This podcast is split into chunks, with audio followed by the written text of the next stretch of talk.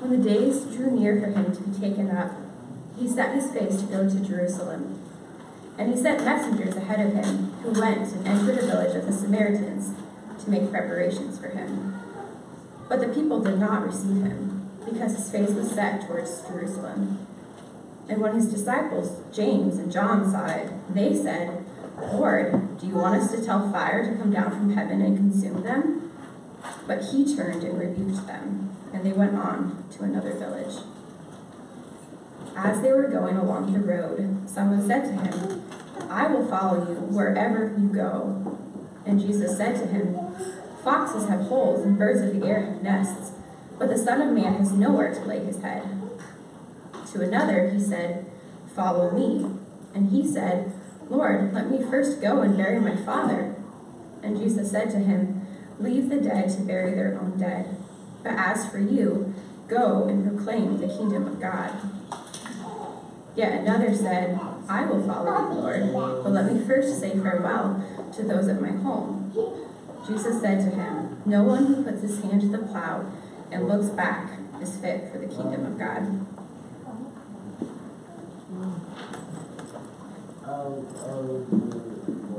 Check. Hey, hey, good evening. It's so good to see all your faces. Thanks, Sarah. Um, my name is Daniel, one of the pastors here, and uh, this is always a joy. I love getting to share God's word. See a lot of new faces here tonight. So glad you're with us. Um, so we've been in the book of Daniel, uh, which is, was so good, and now we're jumping back into the Gospel of Luke, and I'm so excited about that we uh, at, at, All People's Church we like to take books of the Bible, both Old Testament and New Testament books, and walk through them little by little because we believe, as we just sung, that God has something for each of us in these words. That these words are profound and should shape our lives. So I, am eager to hear from the Lord. Are you? Yeah. yeah. We want to hear from Him. Yeah. So um, last year we finished up we paused in, in Luke chapter 9, verse 51, where we're told that Jesus set his face to go to Jerusalem. Set his face to go to Jerusalem. So, up to this point in the book of Luke, we've seen the origins of Jesus' life and his ministry. But here, there's kind of a hinge point where Jesus is, is making a journey to Jerusalem. And as he journeys, what is put on display throughout the rest of this book is his devotion to the plan of salvation, that he would become the Lamb of God who takes away the sins of the world. He set his face to go to Jerusalem to die there. And we see not only his devotion to God and that plan, but his devotion to us. His devotion to you and me. He came to seek and save the lost. That is a primary theme of the Gospel of Luke. And he, he came to people that are unexpected. We're going to begin to see that, that he comes to not just the, the powerful, but he comes to the poor, to the outcast, to the broken, to the weak. And, and he gives the kingdom to such as these. And he corrects those who misunderstand what his kingdom is like. So today, as we get into Luke, we're gonna we're gonna talk about stumbling blocks to following Jesus with everything. We're to talk about stumbling blocks. Now, let me just tell you, one of my greatest stumbling blocks, I think, is, is uh, not unique, but, but common for a lot of us in America. It is comfort. Anybody else want comfort? Yeah. Comfort is, is so common. You know, we, we, we strive for comfort in all of life. We want, we want life to be easy and fun. And that's just kind of the waters that we swim in in America, the American, American dream, right? American dream. Now, for me, what that looks like as, as a Christian is I, I, I know that God is good. I've tasted and I've seen.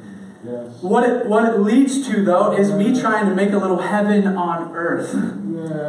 Even though I've, I've tasted and seen like I've been wandering in a desert and come, come upon this, this well, this spring of water, and I'm, I'm sitting there just dunking my face and, and swimming and drinking. That's what we've enjoyed as, as Christians, but sometimes I find myself wanting to set up camp by that spring and refuse to go out into the desert wasteland that God calls me to go to. The Christian life is not going to be heaven on earth for us. Jesus makes that very, very clear, even in what he's about to do as he's headed to Jerusalem. And yet, so often we refuse to leave that place. In fact, Jesus has called us to take the spring with us as we travel as sojourners in this world and invite others to drink from that same well. And we promise that people will hate us as we do it. The life of a Christian is not easy. It never has been, it never will be. It's in fact costly in real, tangible ways. Why? Because the kingdom of the world clashes with the kingdom of God that we are now a part of in Christ Jesus. Jesus said that the way is narrow and those who enter it are few. So, why do I, why do we try to make our lives and, and the kingdom that we are a part of so easy? Why do we expect it to be easy? Why do we expect it to be easy? There are many stumbling blocks to following Jesus with everything, right? There are many. And Jesus shows us in our text today that it's not just the, the great evils that, that we're trying to flee temptation. You know, it's not just those things, but even the good things, even family, wives, children, homes, our desires, our futures, even those things become stumbling blocks to us giving everything to Jesus, to following Him. So I believe this, this is what God's challenge for us today in this text is just to simply ask you, what is keeping you from following Jesus with everything? What is the stumbling block?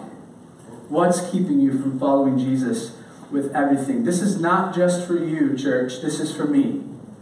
I have heard this word as I've been preparing, and God is convicting my heart, and I pray that He does minister to all of us and help us to shape our lives around what Jesus calls us to do and you know, really to follow Him. So let's get into the text. I need a drink of water. I don't know. Is anyone else thirsty here? Yes. thirsty for the word and water. Um, so in verse 52, Jesus is on his journey.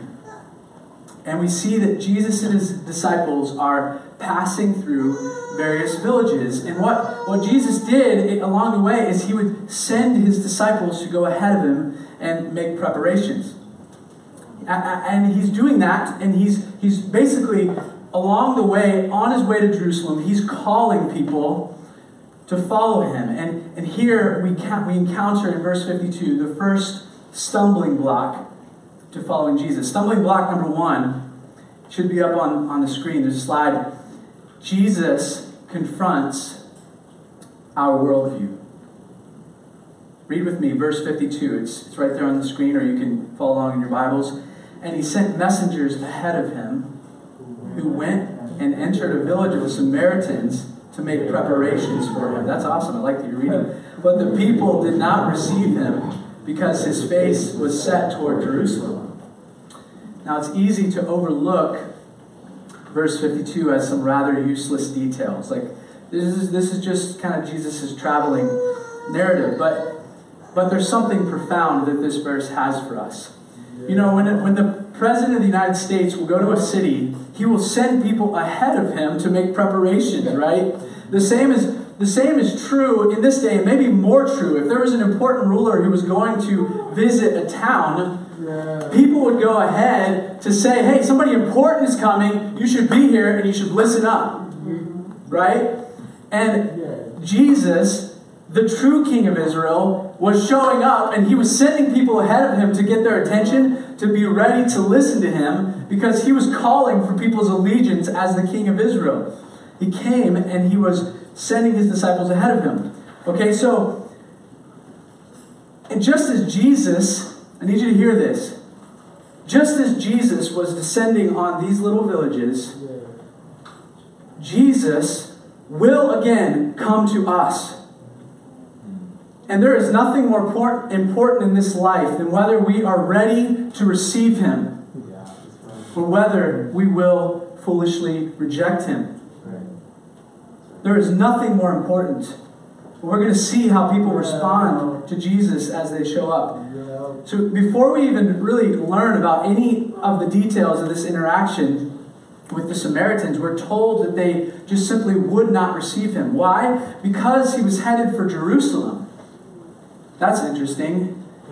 Uh, you, you interact with somebody, you say, I'm headed to Lake Street, and they're like, get away from me. Like, that's, like, I mean, maybe somebody might say that because they don't want to go to Lake Street, but, like, but no, this is, this is, there's something more going on here, and, and I think it makes most sense if you understand who the Samaritans are and, and what's happening here. So, before Daniel, the book of Daniel, before Daniel and the Israelites and the southern kingdom was exiled to Babylon, the Bible tells us that Israel, the northern kingdom, was exiled ahead of them. And, and during that time, and, and around that time, these, these Israelites were intermarrying with foreign nations. They were intermarrying against God's command, and the Samaritans were a result of that intermarriage. So, Hallelujah. not only had they broken God's commands in intermarrying, they also set up separate worship places for themselves. And there's a problem with that because God had said, Jerusalem is where I dwell. This is my presence. This is my house. And this is my people. So, so there's, there's some things at play here with their rejection of Jesus going to Jerusalem because he's going to Jerusalem. There's a theological difference. Jesus' heading to Jerusalem was a validation to some degree of, of, the, of Jerusalem and that religious system. And it was actually a rejection of the, the Samaritan path. And they couldn't accept it. Jesus was confronting the Samaritans' worldview, and it caused them to reject Jesus. How often is that true of us today? That we cannot accept Jesus if he confronts our worldview. And here, and here, here's what people try to do in our culture right now is they want to say, you know, I actually like Jesus. He's a good teacher, you know, so but so long as you don't mess with what I think, you know, don't make me believe that and I'll, you know, I'm good with him. He's, he's cool to me. But Jesus does not give that option. He never did. Every person that he came to, there's a fork in the road. He calls for allegiance because he's king. He's Lord. He's God.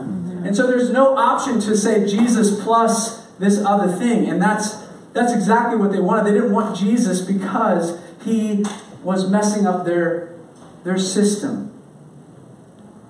So it is true of us, but Jesus Jesus is the way, the truth, and the life. So negotiation negotiations must end. It's got to be his way. Right? So let me ask you today is there something that Jesus teaches that hinders you from following Jesus with everything?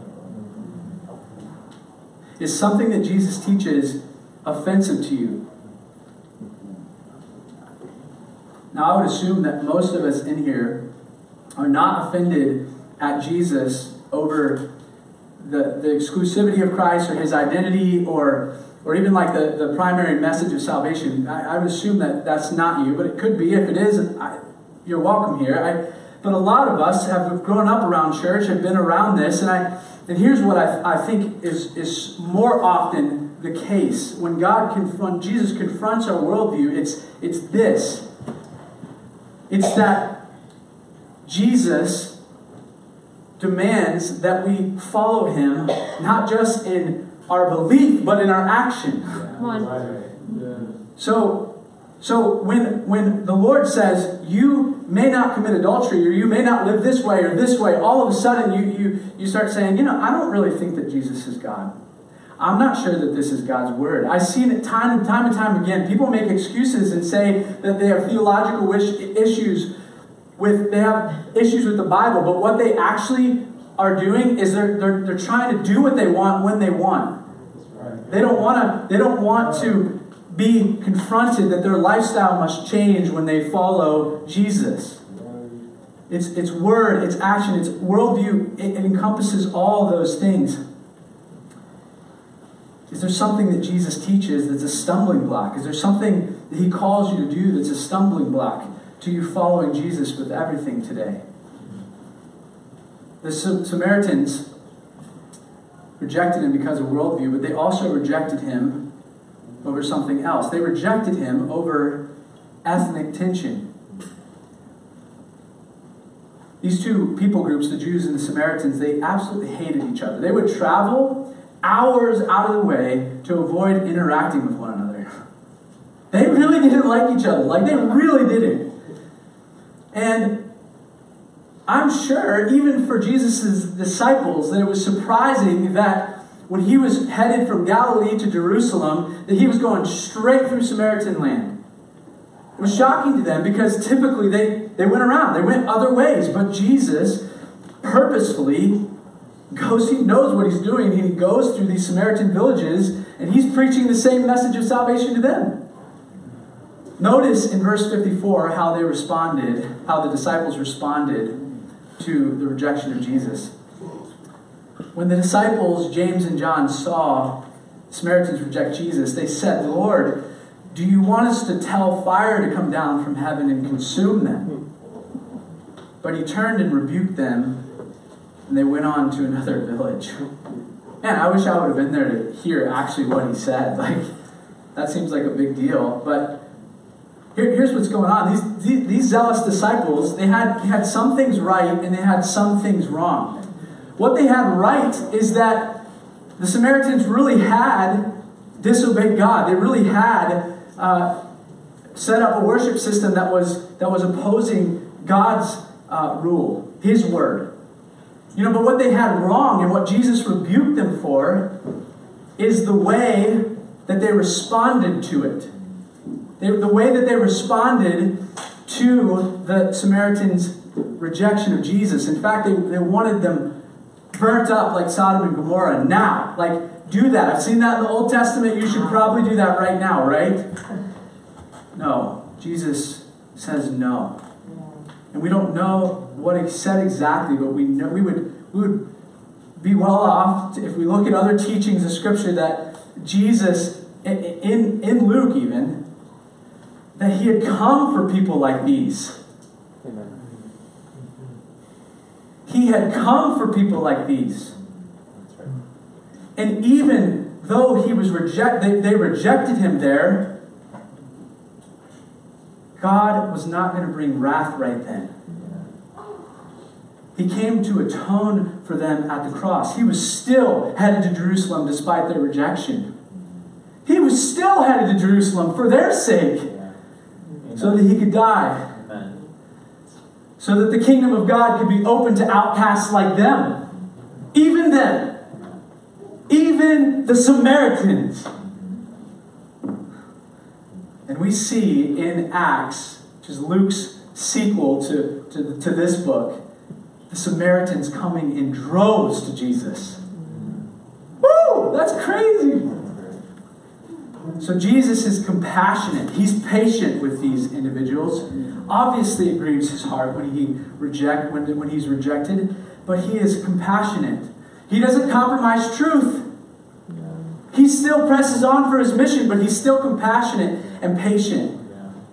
This has more implications in our culture than we know. That's right.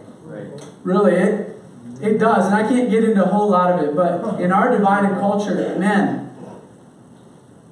we struggle a lot oh, being patient and compassionate with those that are not of our camp. Theologically, politically, we struggle. And I'm concerned for the church. I am concerned for the fact that, that many of us are better at communicating political philosophy, debating uh, politics and, and economics, and all these sorts of things. We're better at disagreeing with those we disagree with and fighting people on it than we are at sharing compassion and patience and, and the love of Christ. Come on. And I'm not talking about compromising truth. Jesus didn't compromise truth. Right. But he still responded with faithfulness, with, with faithful preaching. He still went on preaching. And he was compassionate and he was patient with them. Would Jesus rebuke you if he came and watched the way that you interacted with those he, that you disagree with, would he rebuke you?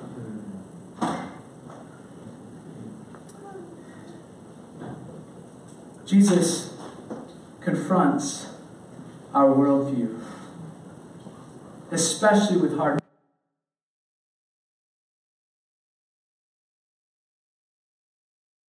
About the most of us saying the Bible's not God's word or Jesus is not is not Savior or King, but but in smaller things.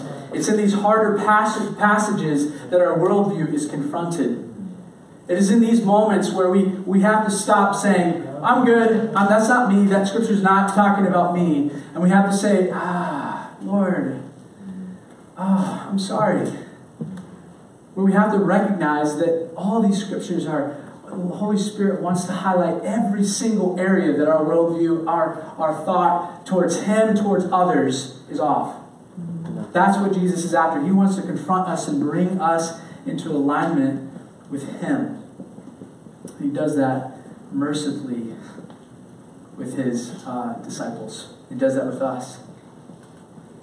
Jesus does this down to the most minute details, and, and He demands our allegiance. So I'm, I'm really quite amazed that Jesus didn't call fire down from heaven.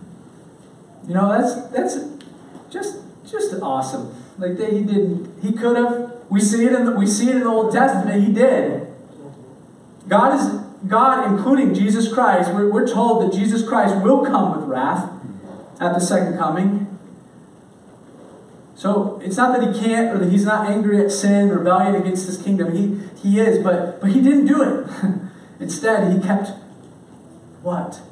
Plot. He was plotting to the cross. He was heading to the cross. So as he traveled, Jesus identifies more stumbling blocks. Let's look at the next three encounters with Jesus one by one. Stumbling block number two. And this is the one, think, for me today, primarily. Jesus confronts your comfort. Read uh, silently with me. As they were going along the road, someone said to him, I will follow you wherever you go. And Jesus said to him, Foxes have holes, and birds of the air have nests, but the Son of Man has nowhere to lay his head. These are the kind of responses that I think shocked the disciples. it's like, Jesus, this person's saying they want to follow you, and you're like, hey, get ready for homelessness. It's like Elon Musk shows up here and he's like, guys, wherever you go, I'll go let's be homeless together. like that, that sort of stuff is, it shocked his disciples. He says to a rich young ruler in another place, like, go sell all you have and give to the poor. And the man walks off, and the disciples are like, you blew it! Like, this guy was rich! right? That's not what Jesus is interested in. Jesus confronted people's comforts. In other words, he reminds us with this statement that if he, the promised Messiah, Daniel 7, Son of Man, we just talked about the glory of that man, the Son of Man who is coming to receive a kingdom. If that guy's homeless, what more should we expect? He's, he's got less than the animals had. Jesus is reminding us, he's confronting our comforts. So are you willing? He's, he's asking, are you willing to lay down your, your comforts? Are you willing to take up your cross in even this? Now, this was even more true in that day and age that, you know, if, if Jesus called you to follow him, it would have literally meant homelessness for you. Because Jesus was, was not everywhere at all times, right? He was in one place at one time. And so so when he said to the man, I don't have a place to lay my head, he was literally saying, You're not going to have a place to lay your head either. And this was a stumbling block. Even now that the Spirit of God dwells with us, we're still confronted with the same thing. We're still confronted. Does your life does your life display that you're willing to lay down any comfort to follow Jesus. Amen. Even, even in this world, even right now, we, we're being challenged by this text. Our, our comforts are being challenged. This verse hit, hit me hard this week as I was thinking about what it means to follow Jesus. I'm a dad. I love my wife and my, my son. And when I think about uh, some of the challenges that, that following Jesus uh, entails, it, it scares me. Honestly, I'm like, Lord, I do not know how to reconcile like what was happening here sometimes. Or like you read the stories of the missionaries and how their wives and kids are dying on the field, and they're like, Lord, how can that be a good thing? The Bible says that you're worse than an unbeliever if you don't take care of, like, uh, provide for your family. Is Jesus like telling us to just throw our family and kids to the wind and just let them die if they die? Like, follow me. No. Jesus is aware of what your family needs. He's aware of what you need. What Jesus is after, what Jesus is after is your allegiance to Him. He's after your priorities. He's after He's after your heart. Jesus is confronting those who subtly try to set up heaven on earth, which leads them to ultimately reject what Jesus would call them to do because they're too busy trying to create their kingdom of comfort. He knows our hearts. Following Jesus is not easy. When the Schmidts and, and Beth Lane and others in our community cross oceans and, and cross cultures to, to preach the good news, that is costly to their comfort. It is costly. When, when people in our community, we have people that have, adopt, that have adopted kids, that is, that is a challenging thing to, to care for the orphan. It's challenging, it's costly, and yet it's, it's obedience to Christ. When, when we choose to live in neighborhoods around here that have high crime levels, that is costly. It's been costly to some in our family. And yet, we're called into some of that. We're called to be willing to do anything. Jesus doesn't necessarily say that every one of you leave your house and your brothers and everyone and go right now. That's not everyone's call. Some of us have to stay and preach the gospel here. But we need to be willing We need to be saying, Yes, Lord, whatever you have. You're Lord, you're King. If, my comfort has to fall, then I'll follow you. This is what Jesus is confronting in this man and confronting in us today. So I would just ask you would you check your heart like I am today and this week? And ask yourselves, am I, am I subtly trying to create heaven on earth here? Am I subtly doing that? I really do believe that that's an idol for many of us.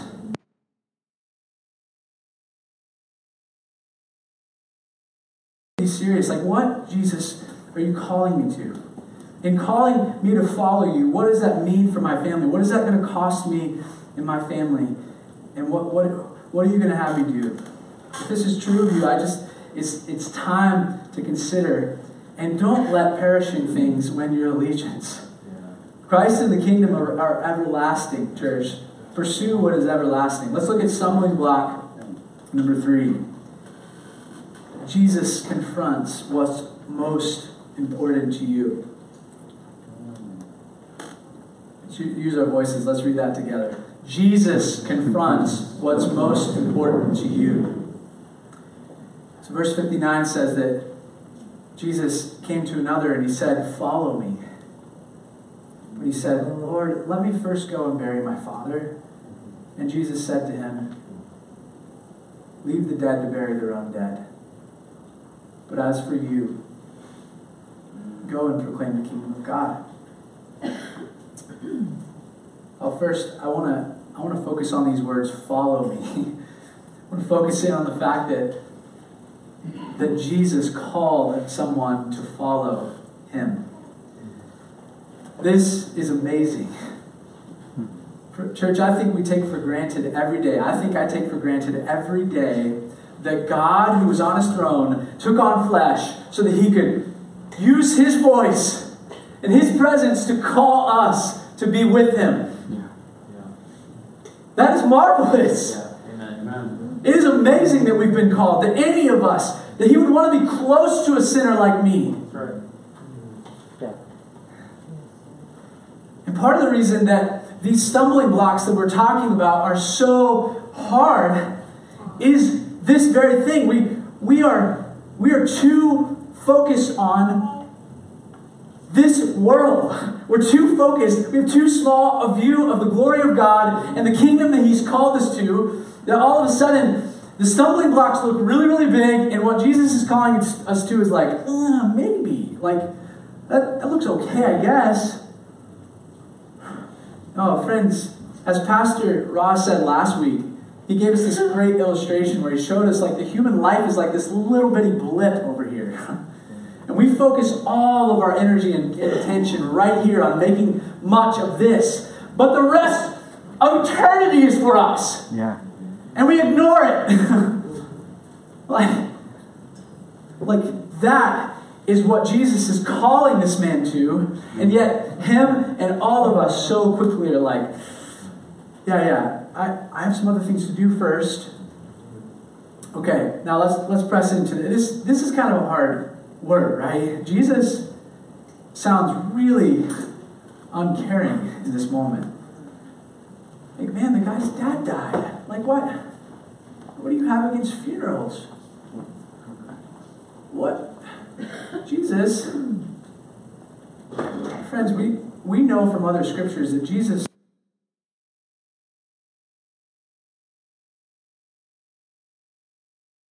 wept over this situation. He tells us in other places in Scripture to weep with those who weep.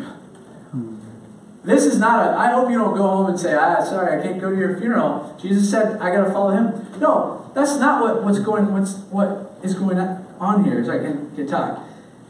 No, there's something much more. Jesus is, is again testing this man's allegiance. He's testing what's most important to him.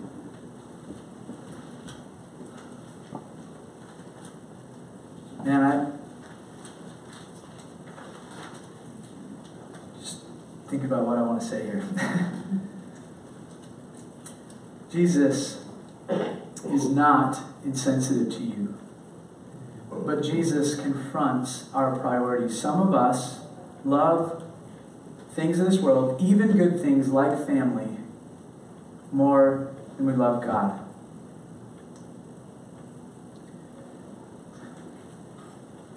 If, if we had to pick a place to start, like what, what's the most important thing in this world? Family is not a bad place to start, right? But when Jesus says to us, love God with all your heart, soul, mind, and strength, what he's getting after is that God has to replace every other love. Every other love has to come under that umbrella. God has to be first.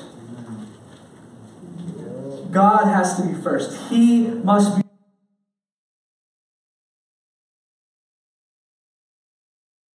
This is way of saying, friends, your allegiances to this world cannot be first, cannot be allegiances to your family, but you must come and follow me right now. You see, Jesus was headed to Jerusalem. The time was now. He had this man had an opportunity to walk with Jesus and experience the kingdom now. And in that time, it would have been shameful. It would have been dishonoring to the family, to the father, if this man would have chosen to leave the family and go with Jesus away while the rest buried him. But Jesus says, Friend, your allegiances have to change. What's most important in this life has to change. In this world, it's passing away. That's what he's getting after with let the dead bury the dead. This world and its systems, it's passing away, but the kingdom of God, me, Jesus, everlasting. Get your priorities straight. You've got to make me the most important thing in this world, this life. This is what I think Jesus means when he says in another place in Luke, and there's another scripture out I threw up there. If you want to be my disciple, you must, by comparison, hate everyone else.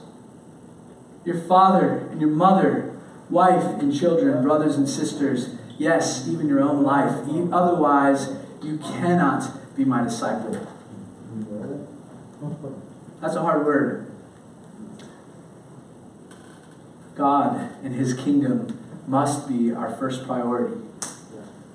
Then family, then work. Everything else under that umbrella, everything else and everyone else must be loved and served out of our love for God. So, is Jesus and the proclamation of his kingdom that important to you? test our hearts right now. Is Jesus more important than your work, than your family, than your money? It doesn't show. Is your holiness, is your sharing the gospel, is your loving the least what's on your mind, or is it all the other stuff? Okay, let's get into the final stumbling block. Stumbling block number four. This one's similar to the last. Jesus confronts the idea of life on your own terms. Jesus confronts the idea of life on your own terms. Verse 61 Yet another said, I will follow you, Lord, but let me first say farewell to those of my home. Jesus said to him, No one who puts his hand to the plow and looks back is fit for the kingdom of God. Now, when I read this, again, the request seems very reasonable, right? If you're going to have to go away from your family and your home, it seems very reasonable to say, hey, let me just go say bye to them real quick. Right? So again, Jesus, he, he seems insensitive, but I want you to notice this, this word first. Let me first go. This is the same word that we see above. Let me first go and bury my father. And I, and I think that's important because Jesus is highlighting what is of first importance to these individuals. Yeah, that's right. Mm-hmm. Who has the first place? Who calls the shots in your life? More, more does do people when they look in on your life, does it say to God and to others, yeah, Jesus and his kingdom can wait. I, first, let me do this. Or does it say to the world, I found the greatest treasure, I've got to go after him. I'll see you later, but I, I, I got to go. Like, is that what it is? Like, you can't, you found the greatest treasure so that you're, you're after him. Yeah. Follow the King of majesty, the King of glory has called me. And this changes everything. It changes how I interact with the world. It changes what's first. Oh man, I, I hear very often, and we, we hear this in our culture. I'm a little too young to settle down and do the religious thing, right? I'm, you know, I, I want to have some fun first, right? I want, I want the college experience. I want to live for a while. When I grow up, like, I, I'll get serious about God, like, later on. There's always an excuse. There's a good reason that now is not the time. And that's that's sometimes true even for us, right? And I'm not talking about like, are we following Jesus? Like, do we believe in him? But whenever Jesus says, hey, right now, I want you to take this step that's going to be hard and awkward in following me. And we're like, yeah, I don't think that's for me right now. Like, I got to go take care of this other thing. Friends, I understand that this world, we have, we have priorities. We have things we have to do. We have to take care of our families. We have to work. We have to show up to our job on time. All those things. But again, like Jesus is, is confronting in those moments, what is most important to you? What is most important to you? If over and over again you're like, now's not the time, Jesus. Like, I can't. No, not this paycheck, not this stimulus check. Like, I really got it. I, I have this thing I've been, I need it. right? I need it. we have a way of making excuses for why we can't follow God right now. But all of that, when we respond that way, shows that He's not King, He's not Lord. At least in that moment, for some of us, he's not, we're not giving him the place of lordship. We are taking it. We want to be able to leave the post when we want to. We want to come back when we want. We want to be Lord of our life. So, again, who has the first place? My concern for us, my concern for us, church, is that some of us do the church thing. We may even do the church thing really well. Like we, we've got, you know, gathering here, the missional community, the DNA group, and we show up faithfully with all those things, but when we go home, when we go to work, when we get on our leisure time, like that's that's my time. Like that's we compartmentalize those two areas of life, and like we, you know, if Jesus tries to disrupt that area, we say, no, no, no, no, I'm doing the church thing. I'll do the church thing, but don't disrupt this area of my life. Not now. No, like I can't interact with my coworkers that way. Like that would be awkward because I gotta I want to keep working here. and I don't want them to think ill of me, whatever it might be. That's my concern for us, that it's sometimes on our terms. We're more consumers mm-hmm. than we are followers. We come to just sit and, and listen and, and again create heaven on earth, but we're not ready and willing to say, Come on, we're going. People need to hear. Let's put our hands to the plow. We're not going to turn back. Come on, let's go, church. Let's do this together. We're going to make disciples. We're going to obey with everything we got. When He shows us areas of our life that we're missing, we're going to say, honey, we're doing this. I don't know what you call your spouse if you got one. But we're doing this. Kids, we're doing this. We're going to be on mission together. We're going to be a team. Kids in this room, this is not my manuscript, but you need to know that you're part of it. you have a great purpose in the kingdom of God. The kingdom belongs to you, to such as you. And the Lord wants you to be a team with your family in the way that you use your money, in the way that you use your time, the way that you pray, the way that you encourage those that your parents are trying to minister to. Oh, how cool would it be if all of our kids got excited about the mission of God? Woo! That would be sweet. Man, mommy, can we go tell our neighbor about Jesus? Boy, if you say to that kid, sorry, we got we'll have to do that another time. I, I understand. I get it. There's times where you got to do it a different time, but man, if your kid says that to you, you better make a priority of showing them that you're ready to follow Jesus with everything. Oh, Jesus, let my son see me not making excuses for my comfort. Let my let my kids see me making priority of Jesus first. Oh, my love for God, my desire for others to know Him. It's greater than our, our whatever.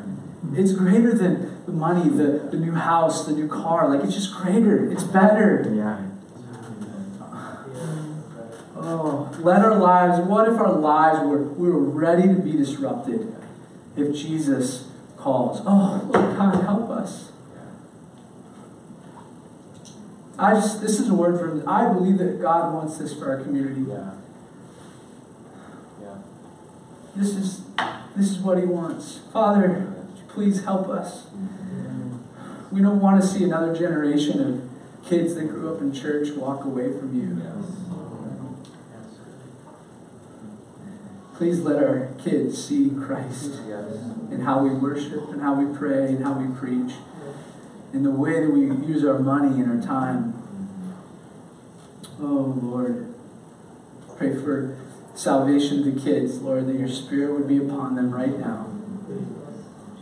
For salvation, Lord, that this discipleship that we're doing right now, that uh, people would learn and be ready to follow Jesus, Lord, that, that it would it would overflow in conversation tonight and home and oh Lord, in all that we do. Thank you, Jesus. Everybody said Amen. that was that was sweet. The Lord is good. He likes to change plans. That was not in here at all. Um, man. Jesus says, Whoever puts their hand to the plow and turns back is not fit for the kingdom. Oh, you thought I was finishing. I'm sorry. That's awesome. I'm sorry, I got like at least five more points. Um, I'm coming to the to the end, and I'll give you a nod. you're the best. Um, Jesus said, "Whoever turns back from the kingdom, uh, from the plow, is not fit for the kingdom." Now I know from your lives, I've watched many of you, and you are count. You've counted the cost of following Jesus, and you're doing it anyway. You're suffering. You're sacrificing. And I just got to say to you, press on. like you the glory awaiting you is insane, like beyond our imagination. Ross said it like three times. I can't even describe to you what that would be like. I like that because it was you. You just kept saying it. Like I can't even describe it.